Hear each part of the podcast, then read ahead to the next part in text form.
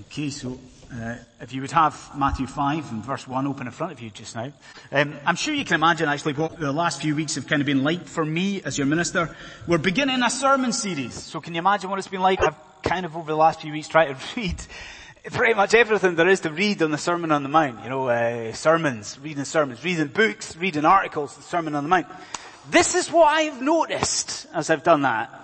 I've noticed that nearly everything that has ever been written on the Sermon on the Mount begins in the same way. Nearly everything that's written begins like this. The author will say this. The Sermon on the Mount is familiar stuff.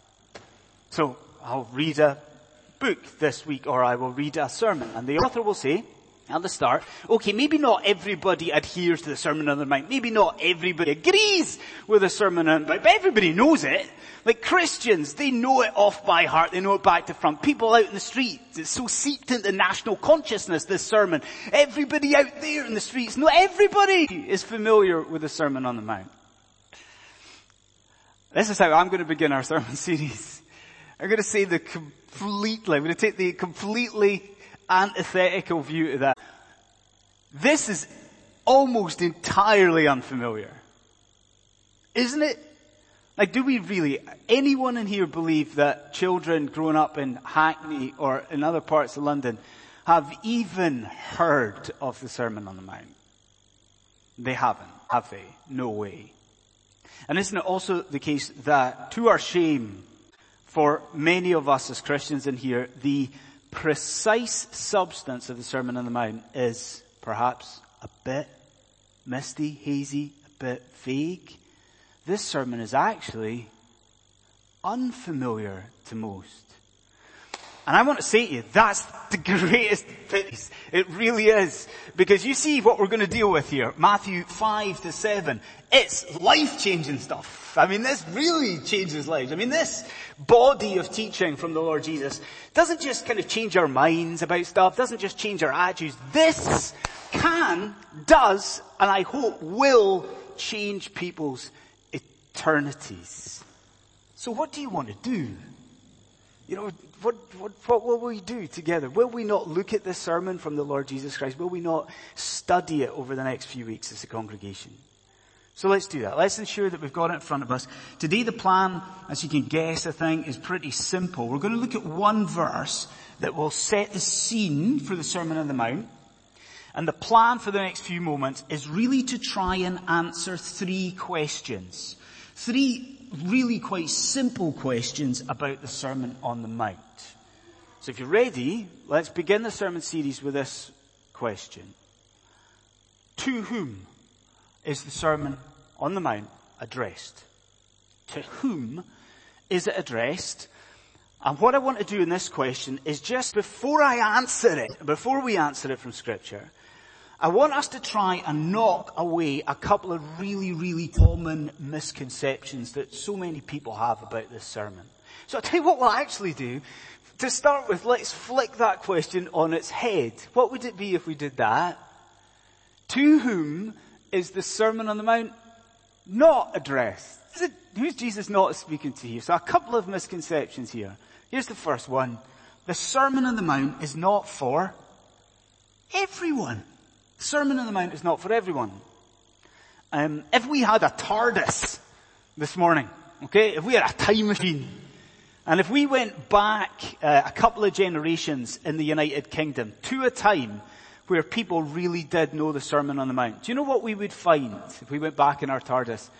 We would find that a lot of people view what we've got in front of here, uh, in front of us here as Jesus' ethical teaching for a society. So many people of yesteryear assumed that that was the case. Jesus' moral teaching, ethical teaching for country. I'll give you an example. My grandmother. I've used my grandmother as an example in the past. Spiritually speaking, uh, nice lady maybe, but spiritually speaking, all over the place. No grasp, it would seem, of the good news of the gospel. And that's what she thought you were dealing with today. What's the Sermon on the Mount? She would say, it's Jesus providing teaching for anyone who will listen.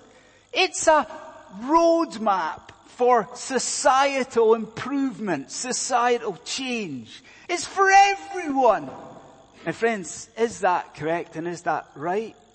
Will you engage in it with me? What's Jesus doing at this point in Matthew's gospel? Did you notice in my reading a moment ago? What's Jesus doing? He's going around, hasn't he? He's been speaking to everyone, speaking to the masses. What has he been doing? He's been calling for repentance, calling for change, hasn't he? Now my question for you is this. Where are the masses for the Sermon on the Mount? Where's everyone? I mean, Jesus is up a mountain. Did you notice that? He's up a hill and he is teaching. Where's the masses? Did you notice? They're still down the bottom of the mountainside. Jesus is up there talking, preaching. The masses, the crowd, they're nowhere to be seen almost. Do you see it? This is not for, for everyone. This is not just a societal message, the Sermon on the Mount. That's a popular, common misconception. Let's put it away. Let's deal with a second common misconception. More technical. This sermon you have in front of you just now is not just for a future millennial age. This sermon is not just for a future millennial reign. That sounds a bit weird, a bit sci-fi, a bit out there, doesn't it? A future millennial reign. And I thought long and hard about this week about whether I should even mention this or not. But look at us. We're not, we're not a rural Presbyterian congregation that meets in a field uh, somewhere or a forest. Are we? We, we're in the heart of a busy multicultural city. And I'm right, aren't I, that some of you in here have come to this congregation uh, from a Pentecostal background. And some in here have come to us from a, a charismatic Baptist background. And because of that, some in here, quite a few in here, are familiar with what is called dispensationalism. Aren't you? Dispensationalism, which is the view that the Bible is broken up into different eras, ages, dispensations. But listen, dispensationalism is also the view that imagines that Jesus is going to return, not the end, not the consummation, but he's going to return before that to reign on the earth, not the new heavens and the new earth, but on the earth for a thousand blissful years. Okay, dispensation, dispensation will say that. Jesus is going to return, not at the end, but before that, thousand years. Thousand lovely years. Now, if you are familiar with dispensationalism, you also know what it says of this Sermon on the Mount. It says that this Sermon on the Mount is not for now. This Sermon on the Mount, a dispensationalist will say, is for that future blissful reign. Now, do you see what they're saying? They're saying so high are the standards in the Sermon on Mount. I mean, these are really incredible. Jesus has asked high standards. It can't be for now. It can't be for, for this. It must be for this future reign. Now, you'll understand and forgive me that I don't have time to go into dispensationalism just now. You, you forgive me for that. I do have time to point out that their view of the Sermon on Mount is illogical at best. Isn't it illogical? What does a proponent of dispensationalism say? That age is going to be beautiful. That age, they imagine, is going to be just blissful, harmonious. It's going to be great. Well, if this sermon is for that age, why does it deal with lust? If everything in that future age and that future reign is just going to be perfect hunky-dory, why is Jesus so concerned here to deal with anger? Like why does he deal with divorce? You see, you see how illogical it is. This sermon is not for everyone, and nor is it just for a future millennial reign. So, we've tidied up and we've dusted away a couple of misconceptions. What can we do now, friends? What can we do? Can we not answer the question? And I want to just give you one solitary word and I want you to hear it and I want you to think through the implications of this one word I give you this morning. Who, to whom is the Sermon on the Mount addressed? Listen to the word. Christian friend, the Sermon on the Mount is addressed to you. This sermon that Jesus preaches on this mountain is for you. See, look with me to the end of our verse. Please do that. Chapter 5 verse 1, look at the end of the verse. Who's he speaking to? He's speaking to the disciples. Now, what's important to know is that that is not a technical usage of disciples. Do you see what I mean? It's not the twelve. Because at this stage, Jesus hasn't called all of the twelve. Matthew's using this generally for what? For followers of Jesus. And so this morning I look to you and say, hang on, are you a follower of Jesus? Do you know Jesus? Do you love Jesus? Are you trusting in Jesus? Do you see what that means? This sermon is for you. This is a sermon for, is this not good news? But if I have good news for you, I also have a challenge because if your eyes are still down at the page, maybe you notice that Jesus doesn't call the disciples to him. You notice that? Isn't that subtle? Jesus doesn't call his disciples, it's they who go to Jesus. They kind of take the initiative to go to him to hear this sermon. So this is my challenge. Will you, Christian friend, do that for this sermon series? Will you come to Christ Jesus to hear the Sermon of the Mount? What does that mean practically? It means this. Please prioritize London City Presbyterian Church on a Sunday morning at 11 o'clock. Friends, if we are embarking on this sermon series, you need to be here. You need to, if Jesus is speaking to you, you need to gather. You need to hear what he's saying through his word. Will you be here every Sunday morning for the next couple of months to hear from God? Because isn't it a little bit exciting to your heart, to your soul? Isn't it, doesn't it move you just a tiny little bit to think this sermon for us? We get to listen to Jesus and we get to hear him speaking to you and to me. Okay. Second question is this. If we know who Jesus is speaking to, right? We've got it. It's a thought that the Son of God is speaking to us. The second question is this. What is Jesus going to do in the Sermon on the Mount? What is he doing? Did you notice actually the posture that Jesus assumes Truly that's quite interesting that Matthew draws our attention to the fact that Jesus sits down. So that's the common posture of teaching in the Bible. So at least even from that we know that Jesus is going to teach. That's what he's going to do in the Sermon on the Mount. But how and what is he, what's he going to teach? Well, um, I wonder maybe the boys and girls can help me with this one. But I wonder if anyone here has uh, heard of Bible Project videos. The boys and girls heard of these. Maybe some of the adults have heard of Bible Project videos. There's a smile or two from the back. That's good. Bible Project videos are excellent. What they do, they seek to encapsulate the story of a book of the Bible in a really short video. So maybe you can do this. Not today maybe, but tomorrow. If work's slow, Tomorrow you can do this. Go onto YouTube. Don't blame me if you get caught doing this at work tomorrow, but go onto YouTube, search for Bible Project videos, and what you'll find is maybe a video about the book of Ruth. And what it'll do is it'll be a short couple of minutes and it'll show you the theme of Ruth and the points of Ruth, that sort of idea. So it's Bible Project videos. We've all got it. Well, if we are going to understand the Sermon on the Mount, do you know what we probably need? We probably need a Bible project type summary of Matthew's Gospel. And so what I'm going to do is I'm going to just test you. I'm going to ask you three questions. And you see if you know the answers to these three questions about Matthew's, this will test us. Okay, Matthew's Gospel. We're ready for the first question. Did you know that Matthew's Gospel splits into five sections or parts? Did you know that? Matthew's Gospel, five sections. Second question, let's dig a little bit deeper.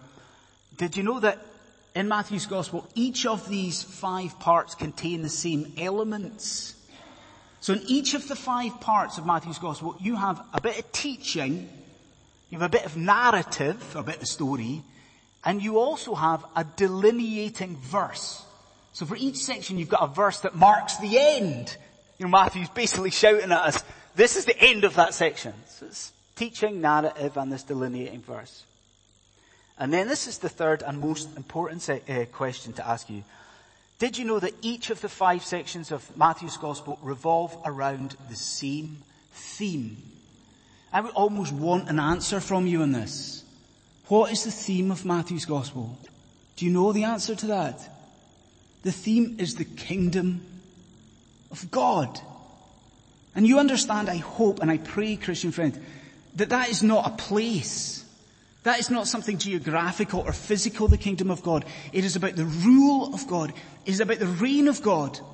And maybe you look at me just now and say, well, that's an awful lot of information to take in, Andy, about Matthew's gospel.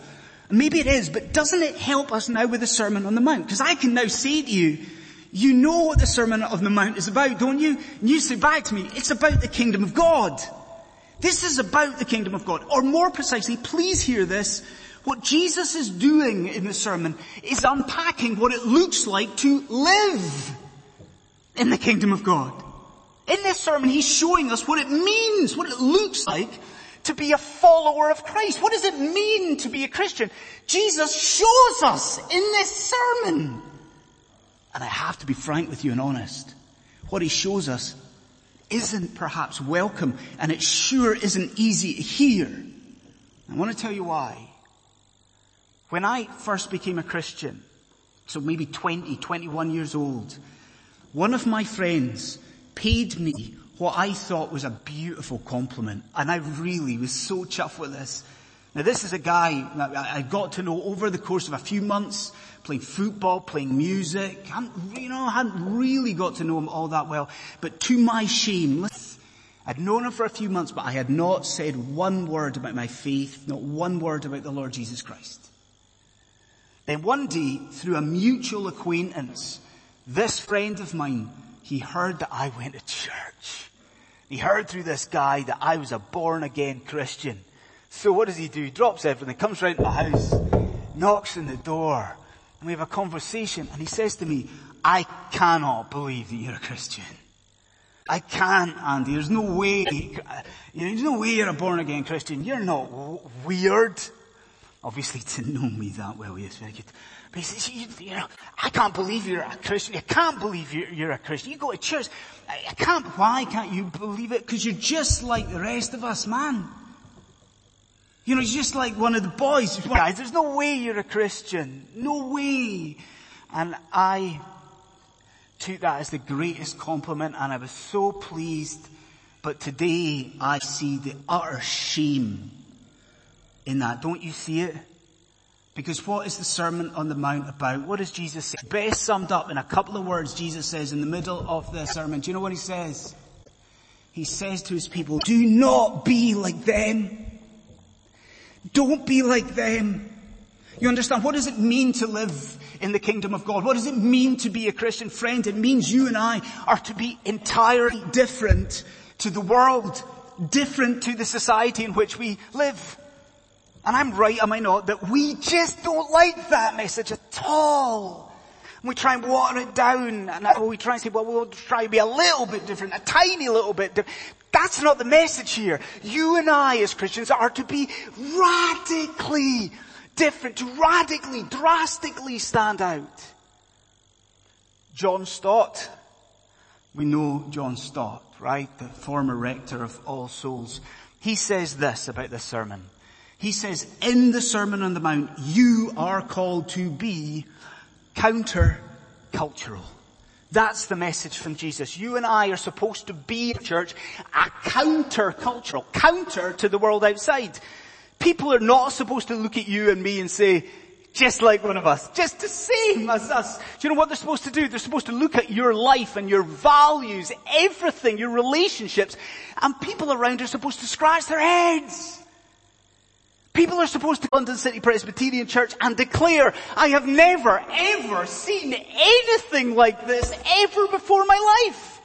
You are called to be different. Now again, I think it's true that this is not a common message for the 21st century church. Such is the decline of Christianity in the West. What does the church focus on? We focus on evangelism. and we focus on witnessing and we focus on the need for community and we all see absolutely that is wonderful. Do you know what I find most striking about chapter 5 and verse 1? The most striking thing for me is the setting. Have a look at the start of the verse again, please. What do you notice about the start of verse 1? Picture the scene. What do you notice about it? Jesus could still see the crowd. Now isn't that something? The lost were there. Like the unbelieving masses were there and yet what does Jesus do? He still has time to speak to his people on the mountain and to call for holiness. The lost are there and he still calls for holiness. Do you not see a message? Is there not a message for us? Even in such need in London, we have to prioritize obedience. Friends, it is essential for the church, essential for us to prioritize holiness and standing out for the Lord Jesus Christ. Friends, we have an answer to the question, don't we? What is Jesus going to do in this sermon? He will look to you over the next two months, three months, and he will show you from his word that you and I need to change. He will show you that we need to be different and he will show us how. So we see to whom he speaks, we see what he's going to do, and then the third and the last thing this morning, the question, who is it that's preaching in the Sermon on the Mount? How do we see that from verse 1? Who is it that's preaching? I wonder um, if you've had your Ready Brek and your caffeine this morning, if you can work out what we're doing with the text. I wonder if anyone's got this. We're working backwards. Did you notice that we're working backwards? Now the first question was, who's he speaking to? And that, the answer is at the end of the verse. The second question is, what is he going to do? We move back a little bit. He sits down. He's going to teach.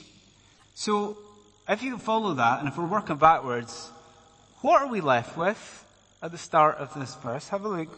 What are we left with? All we're left with is this. Uh, seeing the crowd, which we've dealt with, he went up on a mountain. That's the only information we're left with. He went up on a he went up on a mountain to do. It. There surely cannot be anything, is there?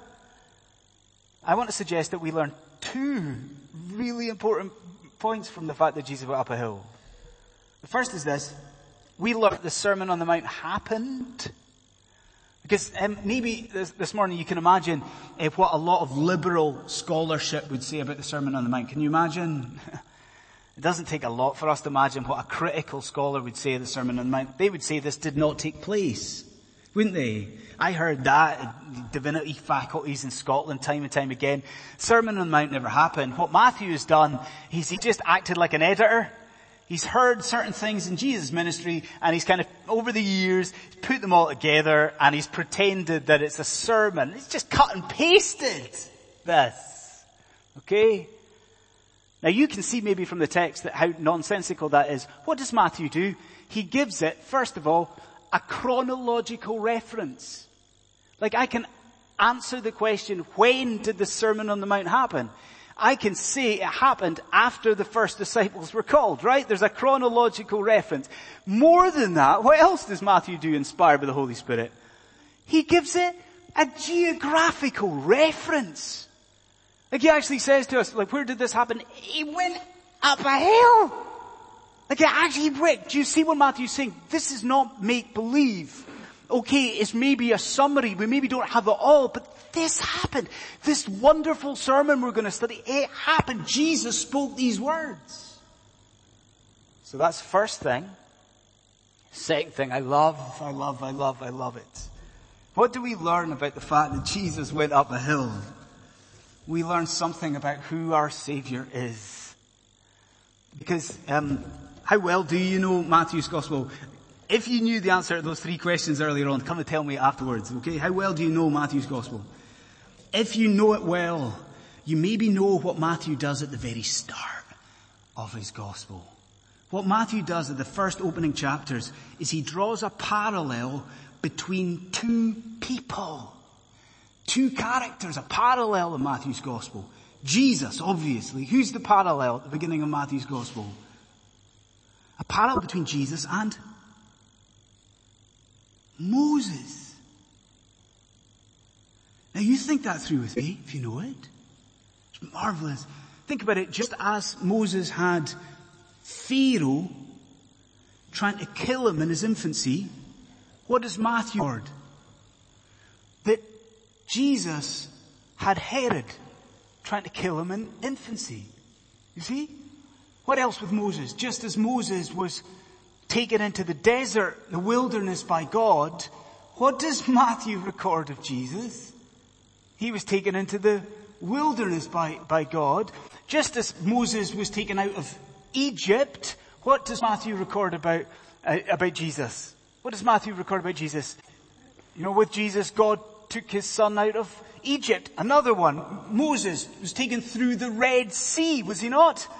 What does Matthew record? That Jesus passed through the Jordan in his baptism. Do you see all of these parallels? I could, I could, I, had half an hour could keep going on. Twelve tribes, twelve disciples. You see parallels. And, and now you see the point. Because where did he go?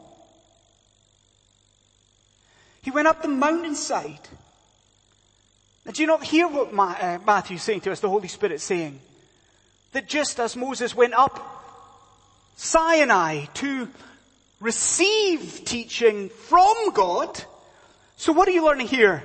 That the Lord Jesus Christ goes up the mountainside to give teaching as God. Like, do you see even in this parallel, there is something, there is a hint at Jesus' identity, his authority. This is the, this is the Son of the Almighty God we are dealing with here. But even that is not the important thing. Because I want you to understand that this glimpse into Jesus' identity you get as he walks up that mountainside there, that, Christian friend, is going to happen week in and week out during this sermon series. Do you hear me? What did we say Jesus is going to do in the sermon? He is going to show you what we must be different. We must be holy. And you answer this, do you not, Christian friend? What is holiness in its essence? Is it not being more like Christ Jesus? Is holiness, is it not Christ likeness? Do you see as we are shown how to change over the next few weeks, as we are shown by Jesus how we are to be different, we will see more of Him. Does that not stir you? Does that not excite you? In the sermon, we'll not just be shown what God wants from us or what God likes to see in us, what pleases. We will be shown Jesus. We will be shown some of His attributes. We will be shown some of His characteristics. Does it not move you? Does it not excite you? And so I end with two words, one to the Christian and the person who is not. First to the Christian, again friend, I plead with you to engage in this sermon series like you have never ever done before. If we are going to encounter Christ in Matthew 5 to 7, should we not, as the people of God, prepare to do just that? And so I will make it very specific in application. Will you, Christian friend, read the Sermon on the Mount in its entirety this week. It is three chapters of scripture. It will take you, even if you read slowly, ten minutes. Will you not read these words of the Lord Jesus Christ? Let me flesh it out. Will you not read that yourself? Will you not read that with your spouse? Will you not read it with your flatmate?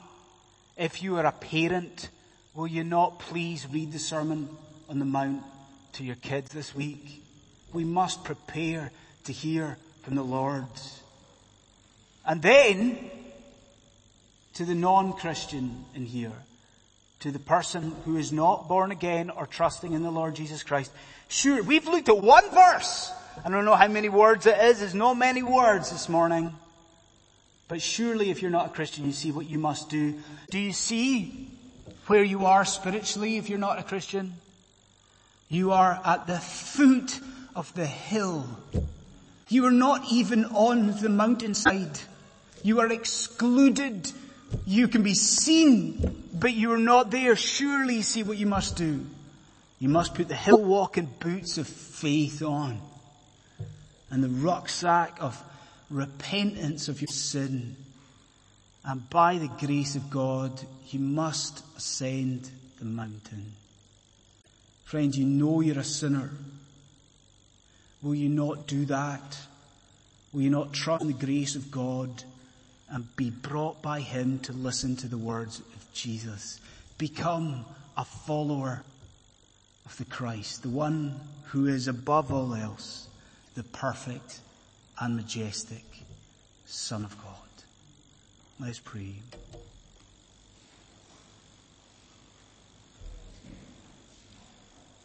Gracious Father, when we are confronted with the reality of sanctification, of the priority there is on obedience uh, for Christians, uh, how we recognize uh, something of our failings, Lord God. We know that we are justified by faith alone. It is a work of grace.